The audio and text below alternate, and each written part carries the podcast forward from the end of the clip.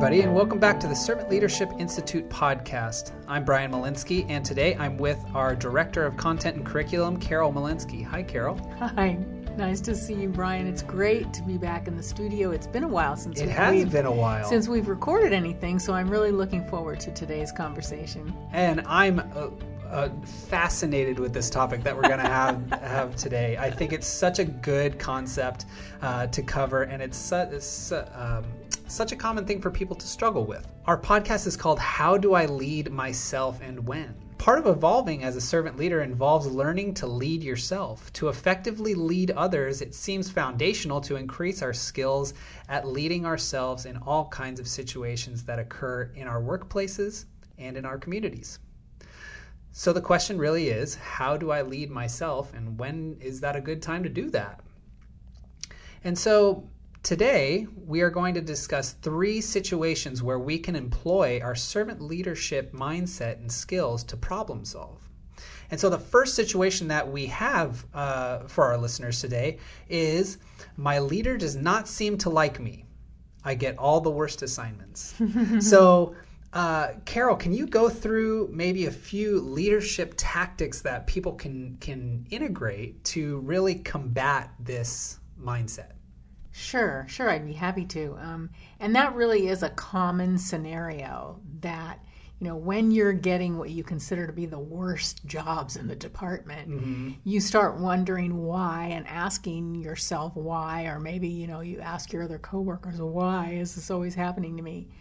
And I think we need to take a step back from our emotions and really try to look at what's truly going on. Mm. So it's a time perhaps for a courageous conversation with your supervisor or your manager to try and figure out what's really going on. Mm-hmm. If you don't have that conversation and you never say, um, you know, never express any of your feelings, the first place your mind is going to go is to the negative. Yeah. And you're going to start thinking, oh, he doesn't like me. What did I do to he or she to offend them? And it just can, kind of goes on and on and on. And I think what we, uh, what's very helpful is to stop yourself at that point and say, wait a minute, let me think about my thinking mm-hmm. and try to look at this a little more objectively. Mm-hmm. Maybe he's giving me the toughest job because he trusts me. Yeah. And maybe she's giving me the toughest job because she knows no matter what, I'll get it done. Yes. Um, and maybe she's giving me the toughest job because she feels that I'm uh, creative mm-hmm. and have a good approach toward problem solving. So that's all those things are really, really important for you to think about. And when you do have that discussion, you know, make sure that you, you know, it's not that's not the simplest thing to do to walk in and go, hey, I'm starting to feel like you don't like me. What's going on? Mm-hmm.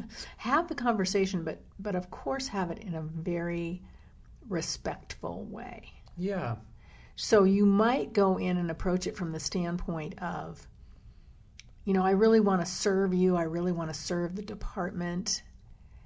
How can I do that? What are the best ways I can do that? And mm-hmm. approach it in that way, letting your supervisor or your manager know that first and foremost, you want to be a servant.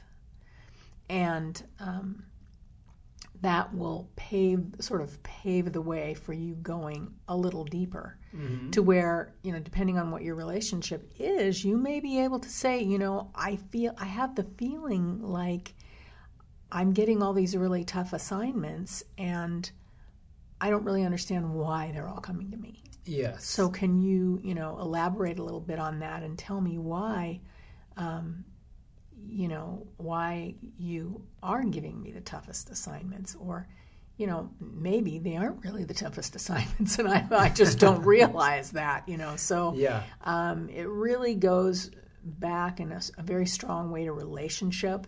Yeah. And the kind of relationship you have with that manager or supervisor, but just don't automatically take the negative road thinking that they don't like you.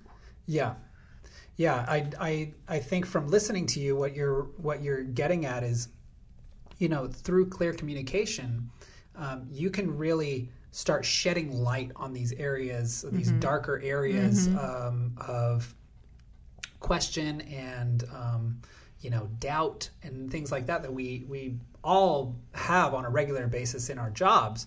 Um, but but cutting down and enhance it but enhancing the um, connections that you have with your coworkers and uh, especially your your boss or your supervisor and being really really clear and making sure that you ask clarifying questions um, that really alleviates all that confusion and doubt and Right. frustration Right. and, and these and these worrisome ideas that that can plague your mind. Right. And it, it in the final analysis it really comes down to are you going to take responsibility for communicating better with your boss, with your coworkers and so forth. This idea of sitting back and sort of letting things happen to you is Yep. not not a good idea. Yeah. It's not a good practice. And so as a servant leader, you really have a responsibility to communicate Yep. and improve the communication with everybody. Yeah. Yeah. That pro that proactiveness Yeah. is uh, is going to be key Yeah. for sure. So going into the next situation uh, is uh, is this as a leader in my job, my home, my church, and community groups. How do I do it all? Yeah, so that's an, a question. It's a very interesting question. And it's actually one that I've been observing for many years. And that is this feeling that people have, particularly um, people who are very dedicated to what they do, is a lot of times you can fall into this trap of feeling like you have to do everything and you have to be perfect or you know really strong at everything. And we wear this like a badge of honor you know our busyness. Um, we have calendars that are overflowing and we have um, you know all kinds of to-do lists and post-it notes everywhere reminding us of things that we're supposed to do. And uh, and it's kind of crazy. And i think that it's driving us a little crazy. And, I would agree with that. creating creating a lot of stress in people's minds. And so being a good servant leader doesn't mean that you have to serve until you have nothing left to give. Yeah. And so, you know, we we get confused sometimes. I think because servant leaders are supposed to serve everyone, right? We we show you an an inverted pyramid, and we say you have to serve everybody who's above you on that inverted pyramid. But really, if we don't serve ourselves, Mm-hmm. and this goes to the point of leading ourselves, Mm-hmm. then we're not going to be very much good to anybody. And uh, so it's really important, and we really have a responsibility to consider our health um, physically and mentally and spiritually Mm-hmm. to make sure that we are, you know, a whole person and that and that we're healthy. And um, this is where you know we get into the whole conversation over, you know, what's really most important to us. Yes. What are our values? And we really emphasize this at the Servant Leadership Institute that you need to find out what your values are if you don't know. I mean, it's amazing the number of people that, if you say, Well, what are your top five values? they really struggle with it. And um, we actually do that in our some of our curriculum. And once you get those values identified, then you're able to look at all of those you know demands that are being put on you mm-hmm. and prioritize them. So now if those things those to-dos if you will are in alignment with your values mm-hmm. that really cuts down on the stress because then you're being congruent. You're not misaligned. Yeah. and so it's it's really important to get a handle on what those values are. And there's no time like, you know, today to do that. You know, it, it doesn't have any age limitation to it or economic limitation to it. You know, we can all take a look at, hey, what do I really value in my life? Mm-hmm. And if these are the things that I value, if family is a value for me, then how much time am I really spending with my family? Yeah. And, you know, things become a lot clearer. Mm-hmm. You know, what am I doing to develop myself in a spiritual way? Because that's important to me. Mm-hmm. Um, what am I doing as far as, uh, you know, I, I say education is a value in my life. Well, what am I doing to make sure that I'm, that I am following a, a lifelong learning kind of philosophy? Yeah. So you don't need to do it all, believe it or not. and maybe you can't do it all. And maybe that's okay. Yeah, I think that it's a it's a huge sign of um, you know individual maturity to to be able to know your own limitations and to know how full your plate is and um, to be really open and honest with people around you. I think that um, there's a there's a lot of different variables as to why people have such busy schedules, but I think um, one that's that's m- probably most prevalent is is this fear of um, letting people down and uh, saying no to people and feeling like people don't like me if I'm Mm. being available to everybody. Um, how can I say no to that? Um, these people need me. Um, and I think we put too much pressure on ourselves to, to think that these individuals that are asking things of us can't uh, can't find other people to help them either. Um, so you kind of end up putting everything on your own back.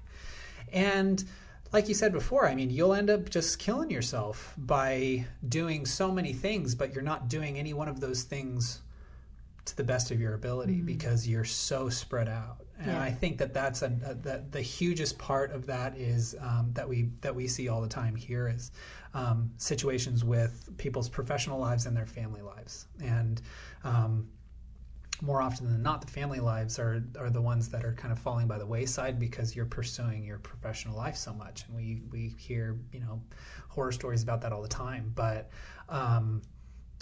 You know that's really really important. And going back to what you were saying making sure that you establish these values set those up for yourself first. So you always have you know these this this list you know that you can mm-hmm. end up having in your mind of you know these are my you know founda- foundational values. And if those if those values change okay make sure that you mm-hmm. keep up with mm-hmm. them. That's totally fine. Um, but yeah i think I- think making sure that we can we can be secure in saying no and making sure that we can we can understand that we're not a failure if we can't do every single thing um, that we get asked to do by all these all these different parts of our lives. Like you said community family your church. If you go to a church your job you know your uh, if you volunteer you know all these places can can really end up you know sucking you dry so Well, and I think it's you said something a few minutes ago, Brian, about this, and I just I want to emphasize. You know, if you think you're the only one that can do things, that's a very dangerous place to go to, hmm and you're you're denying other people the opportunity to serve when you do that. So be very careful about this feeling that, you know, the pressure we put on ourselves because we think we're the only ones that can do things. That's dangerously close to ego, being ego driven. yes yes And so you got to take a, a look at that when you're feeling that put upon by so many things um, and really uh, look at why you, you're feeling that way yeah definitely and be willing to offer up those opportunities to serve to other people. It's okay. exactly that's why we always talk about building a, building a strong community Yeah. you know so you have other people in your resource bank that if someone were to come to you on a Monday saying, Hey, I need this from you, I know that you're the guy that can help me out with this or the lady that can help me out with this. And you go, You know what? My plate is full, but I know exactly the person that I need to connect you with. Yeah. And then everybody's happy, right? Yeah. So that's awesome. Yeah. Um, so the next situation, the third situation that we're going to get to today, is is this one. I constantly receive information either late or incomplete from another department, so I can't meet my own project deadlines. What would we need to change in our mindset to combat that? Uh, you know that that framework going on in your head. Yeah. Well, I think if if I had to summarize and um, sort of put put this under one category, it would have to be that we need to start thinking more in terms of strategically what is it that the organization is trying to accomplish? And what is my role in helping that to happen? Because my department, to use this example, my department and that other department, we're working toward the same goal, or we should be working toward the same goal. Yeah, right? definitely. At a strategic level. Yeah. If it's shipping radios, mm-hmm. the goal is to have X number of radios ready to ship on the ship date. It doesn't matter what department I'm in, mm-hmm. Whether I'm in manufacturing, whether I'm in shipping, whether I'm in uh, production control, whether I'm in finance, whether I'm in order entry, we're all working toward the same goal. Mm-hmm. I think what happens is because we get day to day task driven, we start thinking in terms of our own individual departments. Yes. And we don't think about the effect we are having on other departments. So, you know, we need something done. And in this situation, they're never getting the information they need in time. Here's the the scenario that happens or that I've seen happen in my experience. You're in your department, you need something from the other department. I need something from you, Brian. And you're over there doing your job, and I'm over here doing my job, and I'm waiting for you. Mm-hmm. I'm waiting, I'm waiting, I'm waiting. Now I start to grumble. That mm. Brian has never got the stuff ready on time. He's not giving me the numbers I need. I can't do my job.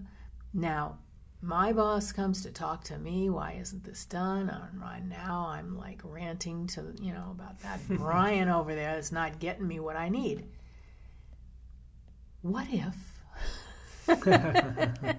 what if i walked across the room and said brian i need those 50 radios when do you think i'm going to be able to get those mm-hmm. and you said to me well, I should have them for you by two o'clock this afternoon. Mm-hmm. Great, fantastic. Or you might say, well, I don't know. I'm waiting for. Yeah. I'm waiting for Mike over there to get me what I need. Yep, waiting for another department. And and on it goes, right? But the key point there is don't be the victim, Carol. Mm-hmm. Don't sit there and go, oh, I don't have what I need, and they're always late to me, and it's never right. That's playing the victim. Mm-hmm. When we cross those lines, those and walk into another silo, right? Mm-hmm. You go from mm-hmm. my silo to your silo, and I actually communicate with you and let you know what I need, when I need it, and why. Mm-hmm. You're much more likely to work with me. You are much more likely to work to get me what I need. Mm-hmm. Now, that's that's a little different than if there are genuine problems, you know, some kind of logistical problem that needs to be resolved. But maybe there's a way that I can help you in some way mm-hmm. instead of seeing you as an adversary. Yeah. As the person that's always late. Now, you know, it is a two way street. I need to openly communicate with you. You need to openly communicate with me. And we need to do this with the overall goal in mind and not um, and not who's going to look better than the other one because we can get into that too we need to work together brian and i to increase our trust in one another so that things will flow more smoothly when there's a high trust environment we know i know both from you know reading Stephen M. R. Covey's works, but also mm-hmm. from experiencing it firsthand. When there's a high level of trust going on, things go faster and costs go down. Mm-hmm.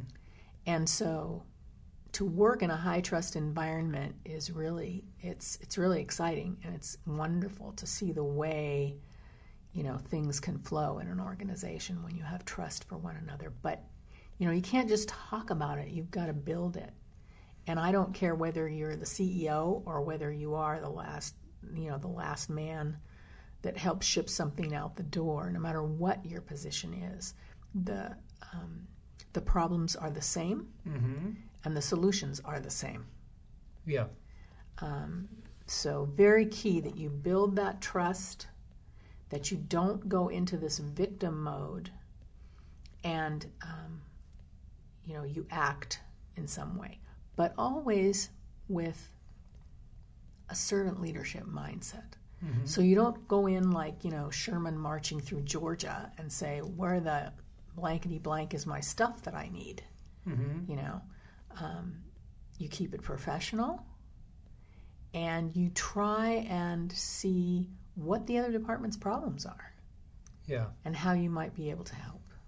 Yeah, definitely. I mean, the the the phrase in my mind that while I was listening was servant leadership is bigger than my department. and I think that that's really really important. Is you know, servant leadership is a very complex um, concept and a complex way of of leading, um, and what makes it so complex is that there's an individual uh, portion of it but then there's a team portion, and then there's the overall community.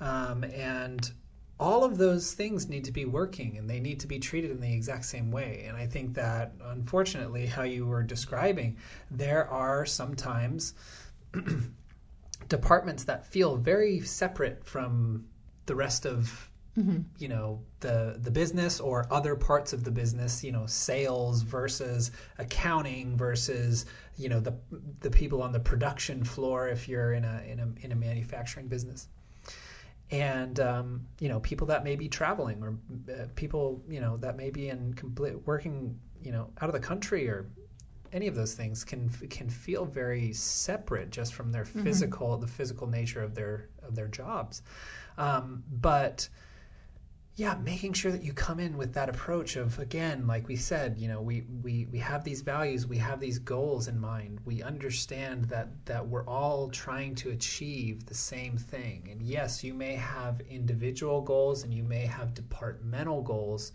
um, but making sure that those are still always in alignment with the overall goals the overall values of the of the company. And then yeah going and getting what you need asking for what you need, clarifying it, and again, making these connections, making sure that the connections in, in between departments are, are, are strong as well. You know, like you said, with these uh, those mm. great bits of trust. And very, very necessary. What, what this tells me is that, you know, in order for you know, even at the individual contributor level, in order to have those kinds of trusted interactions and this idea that we have this goal really means that management that all the way from you know the, the fellows in the c-suite on to the individual contributor there has to be a communication flow and people have to understand what their purpose is what they're there for mm-hmm. and as mm-hmm. you say what those goals are yeah. and that is a constant process you can't just go once a year and say, "Well, here here's where we are, folks, and here's where we want to go." And mm-hmm. um, and boom, okay, I've communicated, I'm done. It has to be every single day you're communicating the mission, the purpose, the values, and the goals that you have for the you know particular year even. Um, and then of course just the overarching purpose of, of who and what you are as a company. Mm-hmm. You know, and that has to take place, or the whole thing just doesn't work, unless you've got you know, at a, you've got a, somebody at the managerial level mm-hmm. that does that regardless of what else may be going on in the company, mm-hmm. they are very clear on you know what goals, roles, and processes are, and so they can lead people in that manner. Yeah. Um, but it's you know that's very very tough to do. It's tough to keep that alignment you know there the whole way. Yeah, definitely. But it can it can definitely work. I've seen it work, um, and it's extremely effective. Yeah, I mean it can it can it can change everything around. Yeah. Yeah. Yeah. It's it's it's a very crucial thing. Most definitely. Um, so just to wrap up, I know that we talked about a, a, a, three main situations, and I just wanted to recap um, a few of the highlight points of, of what you guys can start integrating um, to. What skills you can start integrating to, to really problem solve when you run up against these situations. Um, the first one that we talked about is making sure that you're you're able to have courageous conversations and open communication with the the individuals that are working around you, even your supervisor. Um, so that was when we were talking about getting these the the worst assignments always yeah, and the yeah. most challenging assignments. So make sure that you're having these courageous conversations. You know, get you know get out of yourself a little bit and go and and seek the answers that you're really uh, that that may be plaguing you. And then again, going back into this idea of putting too much on our plate, having from a job to your home life to your church life to your community groups, and, and how can you do it all? Making sure that you can properly define those values that you mm-hmm. have that are so crucial to you, and feeling like it's okay to say no to things, and to also have a community around you that you can possibly delegate things off to other people. And then finally, we talked about how you how you can can react and and go uh, through not receiving all the information and working with other departments, not feeling this dependency and not starting, uh, you know, gossip and all these bad um, behaviors, but really going out again, seeking, um, seeking what you need from other departments and feeling responsible for getting your job done and getting the overall goals of the company done. Right. Right. right. So, really, this is for those of you who are um, baby boomers, perhaps you remember, and and younger. Um, you may remember somebody called Dear Abby, mm. and Dear mm. Abby was in the newspaper, and it was her. Pardon me. She may still even be in the newspapers, but it's not really Abby. Um, but what she would do is answer people's questions when they would write in. And they were usually relationship questions. Mm. Um, but anything under the sun, Dear Abby would answer it. So this is kind of our Dear Abby that we did today. and uh, we would love it if you would contact us at info at servantleadershipinstitute.com yes. and send us in your questions and your issues and we handle them via the podcast and give you our thoughts, hopefully some constructive ideas. How does that sound, Brad? That sounds amazing. We want we want you guys involved in this. This is this is what we're here for and we want to hear things that are challenging in your workplaces, things that you're struggling with mm-hmm. as a servant leader and we want to try and help out as much as possible.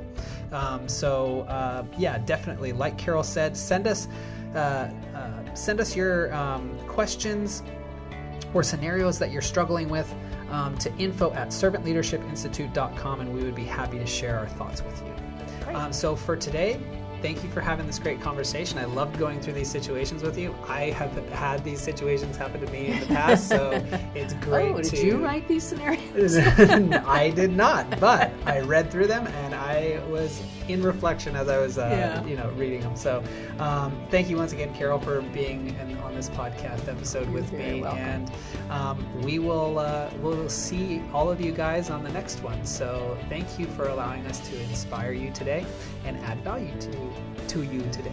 All right, bye. Thanks, everybody. Bye.